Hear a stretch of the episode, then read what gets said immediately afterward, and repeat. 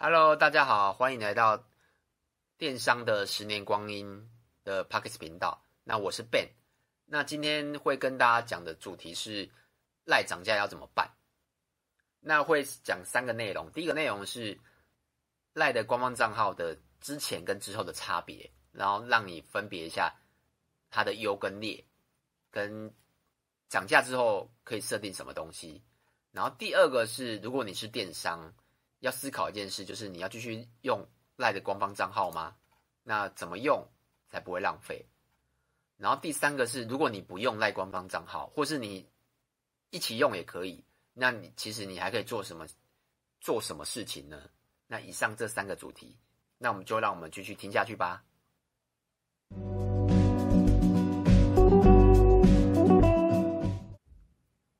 那这一集呢，主要是要讲赖的官方账号。赖的官方账号涨价大概是它有分阶段，有人是在二月底，有人在三月底。那我们自己本身是在四月初涨价，所以大概现在是五月底了嘛，所以大概已经过了一个月的测试。那我大概跟大家说明一下赖官方账号啊，涨价跟前跟涨价后的差别。目前我们是用最高方案，就是月费是四千两百块，然后可以发二点五封。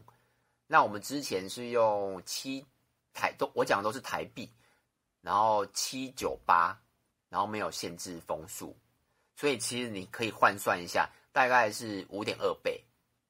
那是最基本的五点二倍哦。为什么？因为四千二啊，它有限制二点五封，那你只要超过那个二点五封，它就是每一封看怎么加钱。那个网络都可以 Google 一下，那可能会有人说，那一定要四千四千两百块的费用吗？没有，它还有一个低阶，还有一个中阶，那只是它的那个风速都会不太一样，所以我们用最简单的除一下，它费用大概大概就是五点二倍。那你说差别比较过后之后，那你可以说，那它有什么好处吗？那我们大概用了一个月。我们有稍微测试一下，第一个就是它可以设定受众，那受众是什么？就是最基本，像我们自己发啦，我们会基本上一定会设定最基本的性别跟年龄，这两个是基本我我一定会设定的。为什么？因为我们有女生的商品跟男生的商品，我不太会把，比如说我要这个商品本来就是女生买的，我不可能发给男生嘛。那你说男生，你说不能。买给别人送礼物嘛，是可以，但那个几率我相信不多啦，所以我们会根据商品的属性，如果是男生的东西，我们就发给男生；那女生的东西就发给女生。这很简单，就是第一个是性别，然后性别切开大概就可以举例，如果你有一万人的话，性别切开大概就可以掉三到四成的人了。为什么？因为不是不是 A 就是 B 嘛。那再来呢，就是那个年龄，年龄也也是我们会设定的东西。那年龄怎么设定？它有基本的一个 range，就比如说可能好像是十九岁以下，然后在十九到二五之类的啦，然后二五到三五，三五到几岁之类的。那我们会根据，譬如说如果这个嗯好，这个手表比较年轻化，或者是比较比较年轻一点的，我们就会发给可能三十五岁以下。那如果它是可能珠宝表，或是比较比较价格比较单哎高单价的，我们就会发可能啊只发给三十岁以上。那你说这个会不会有点太主观？的确是会。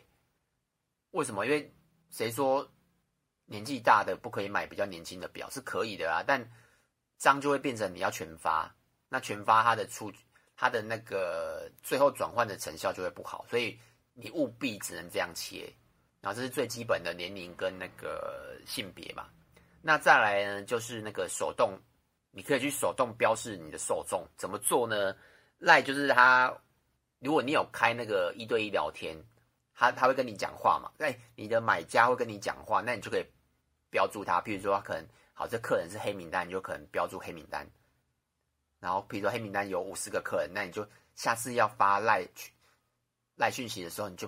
你就不要发给这五十个人，因为你的那个受众标签就是黑名单嘛。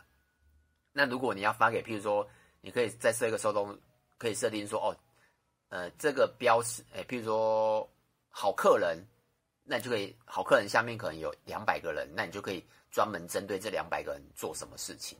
然后这个比较麻烦，因为它是手动标示。那我们目前没有做，我有我我个人有做黑名单啊，譬如说可能常退货的啊，或是就是讲一些不好听的话，我们就会把它标注黑名单。然后等下次要发赖讯赖讯息的时候，我们就会把比如说黑名单这个标签不要发给他，因为我们我们不想要做他生意，是可以这么做的。对，然后第二这是第二个，就是可以手动标示受众。那第三个呢？我们目前也在测试，它可以它可以标那个受众可以设定点击或是开信。那什么叫点击？什么叫开信？就是根据你之前发的。赖讯息，然后有点击的人跟有开信的人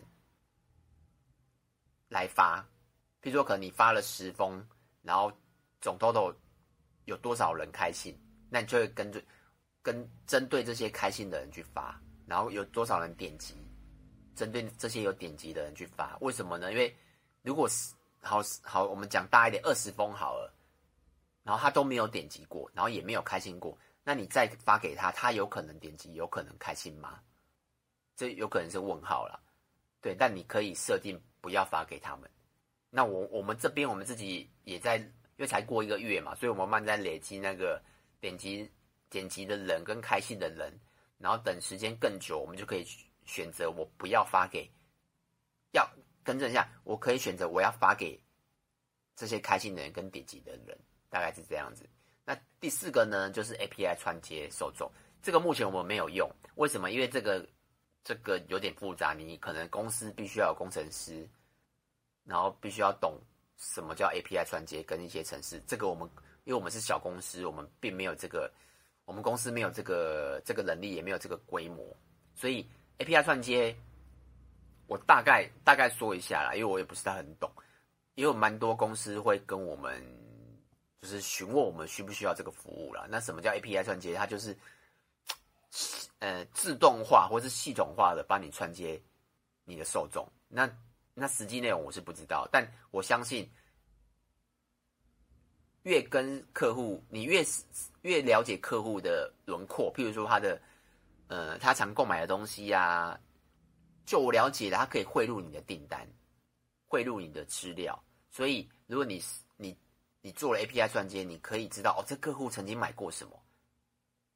那自然的，他举例，他他可能如果好常常买耳环的话，那他是不是一个耳环的使用者？答案一定是嘛。如果他买很多很多是，一定是嘛。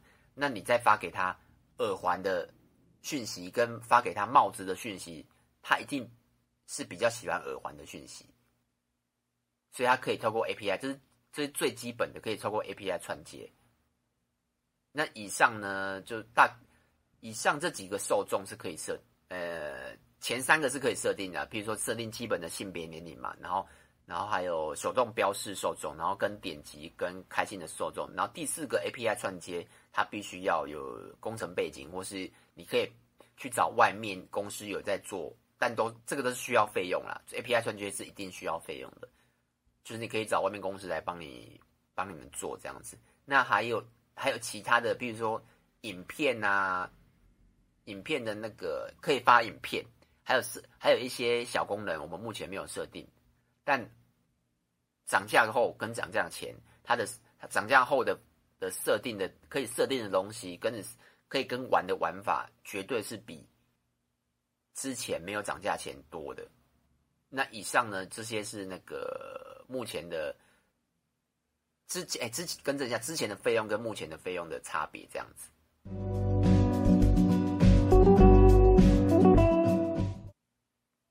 那接着呢，第二端的主题是：如果你是电商，要继续使用赖的官方账号吗？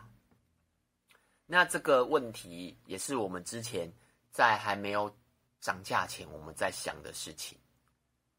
所以我们在。因为它有有个过渡期，它最基本是七九八嘛，然后中间有一段时间可以设定受众，但它费用大概是一千八左右，所以我们在趁它还没有涨到最新的四千二的时候，我们有升级一下，所以我们大概用了两个月的一千一千八左右的方案。那它基本的一千八方案呢，它可以设定基本的性别跟年龄，但没有像现在的方案这么好啦。现在的那个最最高级的这么好，但它就可以设定基本的性别跟年龄，所以我们就用了这两个月来设定看看，会不会因为受众的改变，然后增加投资报酬率。然后我们确定之后，我们才等它四月初。啊，因为因为它四月初就是强制大家都一定要用新版的费用了嘛，最高就是四千二这样子。然后我们经过了两个月测试，发现基本上你只要设定基本的性别跟年龄，它的分数一定会掉嘛。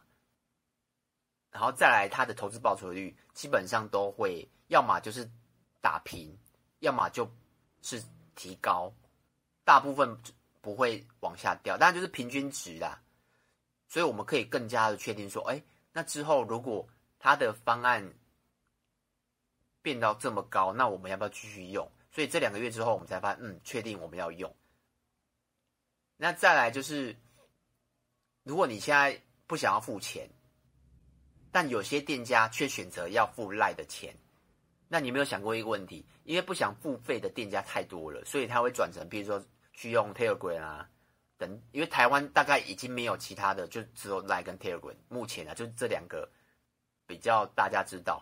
所以，如果不想用的店家太多了，但你想赖又是台湾这么被常用的一个社群，它算社群吗？应该是一个 app 吧？对，因为你你看，你每天都会滑 FB，赖也应该是会，尤其是不管是大学生、老年人或是长辈，基本上他的年龄 range 是非常广的，所以它是算一个台湾的触及率非常高的 app，所以。如果你不用，是不是有点浪费？而且，如果你愿意付费的话，我觉得啦，它是比之前更有机会被看到的。因为我不知道你有没有发现，基本上从赖啊官方账号从大概三月之后，慢慢慢慢的发的发的店家越少，尤其是到四月，因为四月是强制嘛，四月之后发的店家更少了，尤尤其是有些店家甚至不发了。有那个政治人物更明显，像蔡英文好像蔡英文总统好像还有在发，然后像柯文哲好像已经说不发了嘛，然后韩国瑜好像也不发了嘛。为什么？因为他们的受众几十万，所以就我刚才第一个主题是最基本就是四千二只能发两万五，所以如果他受众是五十万，他加起来这样一个月可能好几十万，四五十万都跑不掉，所以他没有这么。没有这个财力继续发，尤其是如果是店家的话，更不可能。所以有些店家甚至选择，要么我看到蛮多店家会选择，譬如说一个月只发两封或三封，但他以前以前是一个月发个十封二十封。所以如果你是选择付费的店家，我觉得会比之前的成效会好，因为发的人越来越少。然后第三个是。要开始计算投资报酬率，就是所谓的 ROI，就是你丢一块钱会回收多少钱。但我非常建议啊，如果如果你有官网的话，就一定要用 GA。那 GA 就是一个 Google 提供的一个免费的计算你的流量啊、营业额啊、客单啊，或是你的来源啊等等的一个一个分析系统。举例啊，像我像像我们的话，像我是我每个月就是。就是最最高收费嘛，四千二。那举例，如果我每个月带来两万块的营收，然后就是 ROI 就是除一下，大概会是三点七左右这样子。那如果你接受这样的投报率，就继续用。像我们自己，像其实 FB 或是 GA 呃，更正一下，或是关键字 ROI 有三点七，以现在的这个状况是非常好的。那我们 ROI 其实也是差不多这个这个这个数字，所以。我们一直继续用，为什么？因为跟其他的媒介比是非常好的 ROI，但会有个问题说，如果你没有官网怎么办？就举例，如果你是像很多店家早期会用虾皮导购嘛，然后他就虾皮带带来，然后用 LINE 联络客人，然后再发讯息给消费者嘛。那如果你是虾皮或是商城或是一些，我们现在只讲电商，我不讲实体。对，就是如果你是电商，但你没有官网，所以没有办法用 GA，那怎么办？这个就比较麻烦，就要想一下，或者是看有没有什么方法可以计算出投资报酬率。不然举例好，你看你每个月都花，嗯，它中间费用好像是一千多块，好，算我们算两千块好了。如果你每个月都要花两千块，但你却不知道这笔两千块到底有没有成效，这样你不觉得怪怪的吗？以我们来讲啊，我们每个月花四千二，因为我们就设定四千二嘛，然后我们不要发超过两，呃，二点五万封，所以我们搭搭配我们的 GA，我们可以知道。因为赖讯息的人来多少人，然后带来多少营收，所以我有办法实际知道我带的营收状况跟 ROI 状况。但如果你没有的话，你就要思考怎么去计算好那个投资报酬率。所以总结这一点，我是觉得，如果你是电商，我觉得是需要用的。这一段大概是这个意思。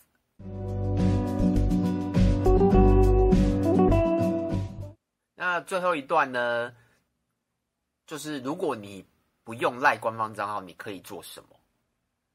就是如果我们第二第二段的话，如果你觉得哎没有办法知道怎么知道投资报酬率的话，那你不用赖官方账号，你可以做什么的话？那我觉得以我们的个人个人经验呢，我觉得最基本的你就是要从事其他广告，譬如说最基本的，我讲的是最基本的，就是 Google 关键字。然后 FB 广告这两个一定要用，为什么？Google 你一天 Google 几次？你可以问自己嘛，你一天 Google 几次？对，然后第二个是 FB，你一天滑几次 FB？我觉得这两个一次一定要用。那至于怎么操作，跟比如说关键字的操作，或是 FB 的操作，怎么操作？我觉得这个就是缴学费的问题。那像这两个，我们自己本身我们一定都会用。那你说成效呢？当然，我个人啊，我们个人，我觉得以我们的经验啊，关键字绝对大于 FB 广告。现阶段啊，那你说早早些年前一定是 FB 大于关键字嘛？但现在可能就反过来了。但我觉得这是做电商必须要用的两个东西。但我觉得如果要用这两个，我觉得还是要搭配 GA。如果你只是花了广告费，但你却不知道成效，我觉得这个。会有点小麻烦，因为你不知道到底好。举例，你一个月投了关键字投一万块，那你怎么知道这一万块为你带来多少营收呢？那下个月要不要继续投？那下下个月要不要继续投呢？我觉得这个有点有点复杂了。然后第二个就是比较传统的电子报。以我们的经验啊，虽然电子报的成效普通，以我们的，因为其实发电子报我们是发了好几年了，我们一直在发，然后我发现我们的敬业很多人都没有发。我不知道原因，但有可能是因为真的那个开信率啊、点击率都相对的低。但我们为什么会继续发呢？主要几个原因啊。第一个是它它的费用相对便宜，因为发一封电子报好像零点几块而已。呃再来是我们没有乱发，为什么？我们是发给真心要订阅的人，然后或是发给曾经有购买过的人。因为在这个时代，你绝对不能乱发，因为乱发等于你乱乱花钱。如果你发给你真的要订阅的人，这样你的点击率跟你的开心率才会高。这样自然，因为你都发出去了。举例，如果你发了好五千封电子报出去，结果都没有人开，这样是不是浪费五千块？可是如果你有好十趴的人开好了，那自然有可能会带来转换嘛。所以我觉得。你要发电子报的前提是你有没有名单，那你的名单是不是准确的？你不能早期，我不知道现在还有没有，早期是蛮多的，就是可能买名单啊，或是就我了解最多就是买名单嘛。那收集名单也是一件蛮困难的事情。那我们会做的是，譬如说发给之前买过的客人，对，那当然我们一定要提供他取消电子报的功能嘛。所以如果他不喜欢，他可以取消。那我觉得取消是件好事，为什么？因为他不想收到，那你再发给他，其实也是浪费你的广告费。然后第三个呢，第三个就是传统的简讯，就是手机那个你的号码的简讯，这到底其实跟电子报一样了，但它它那但它的成本就相对比较高，因为如果大量买的话，我们我们自己大量买，好像买到一封零点最低最低，我们自己买到零点八多啦，忘记了零点八到零点九吧。对啊，你看一封都要将近快一块钱，所以你发一千封就一块，一千封就差不多一千块了。但我们会继续做的原因，还是跟那个受众有关系，就是我们也不是乱发，我们发的绝对是有买过的人。对，绝对是有买过的，因为因为也是很简单，你没你怎么可能拿到那个陌生人的电话？除非你去买买买电话嘛，买电话号码嘛。可是这样其实没有意义。其实就像应该很多人会接到，譬如说打电话到你手机，哎，请问一下你有没有需要贷款？对，他就是瞎子摸象乱打，那可能一百个给他中一个，他就有机会。我觉得就是看你的客单价，像我们的客单价可能只有五六百，我觉得。这样才不符合投资报酬率。可是如果像贷款啊这种客单价可能十几万破百万，我觉得他投资报酬率就很高。或许他这么做是有意义的。那我们呢？因为我们的投资报酬率太低了，所以我们我们发那个电话的简讯，我们会发给只有买过的人。所以他的那个成功，他的成功率会很高。成功率不是说转换哦，成功是指说。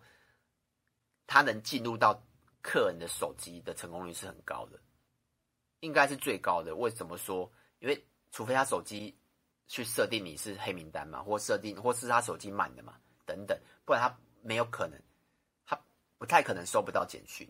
而且你会发现一个问题，就是你去看别人的手机的时候，你会发现他的 Line 啊，我看过那种 Line 有九百九千九百九十个未读，然后 FB 也是。很多都未读，但你会比较少看到简讯未读，这个我不知道为什么，可能是因为 Seven 取货付取货吧，你必须要知道门到了没之类的，我不知道。但我常常看到就是社群很多都是未读，但简讯通常都会清空，所以他可能诶、欸、会点击看了，那他有没有再买？那其实就要你也是可以用巨月去看他有没有实际成交。然后大概简讯大概这个逻辑，然后再来就是进阶一点的，譬如说 FB 社团。那目前我们自己有在操作 FB 社团，但我觉得难度蛮高的，原因是因为如果啊你有操作 FB 粉丝团，就会知道它的出局率很低，可是你社团的出局率就比较高。所以你要操作 FB 社团，你内容必须要跟粉丝团有差异。像我看到很多社团，就是他的社团跟他的粉丝团贴文是一样的，所以他的触及不是不是触及，就是粉丝互动就很低，社团的粉丝互动就很低，因为一样的东西，我我为什么要加你的社团就没有意义了嘛？对啊，所以我们我自我们自己啊，我们自己目前在刚开始经营 FB 社团，我们经营很久了，但一直没有找到方法，但我们最近有看到几个。几个几个电商的店家，我觉得他经营蛮好的，就是发的内容，FB 社团发的内容都蛮有质感的，然后互动率非常高，所以其实我们也自己在努力 FB 社团这部分，因为如果你要做一个好的社团，内容一定要不一样，然后内容一定要独家，所以必须要有创意、有想法、有独家性，这样你的 FB 社团的人才会跟你互动嘛。那既然有互动了，它的触及率会更高。所以被看到的机会就更大。那再来就是其他的，比如说 IG，IG，IG 我真的没什么好讲，因为 IG 我们自己做不起来。对，因为不知道为什么，可能是我们商品属性吧，所以我们 IG 做不起来。但如果你要，但我们做虽然做不起来，但我们还是有经营，所以我觉得还是可以经营 IG。但相对的心，就是你放的心力不要放太多啦，除非你的 IG 很强。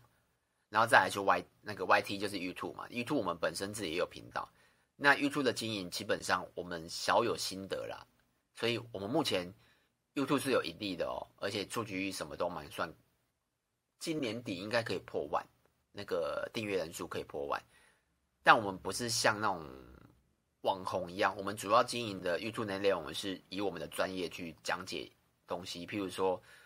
呃，饰品的穿搭方式啊，或是银饰的保养啊，或是手表的电池更换等等，就是以我们的专业专业能力去讲一些 YouTube 的知识，所以它的订阅人数跟跟看的人真的不多，但我觉得好处是可以导购，大概是这样子。那以上呢，就是我对赖赖的那个官方账号的三个主题。那第一个主题，我再重复一下，第一个主题大概就是赖官方账号之前跟之后的差别，你可以稍微比较一下。那再来就是，如果你是电商啊，你要继续使用赖的官方账号吗？那第三个就是，如果不用赖的官方账号，你可以做什么？大概今天会说这三个主题。那如果啊。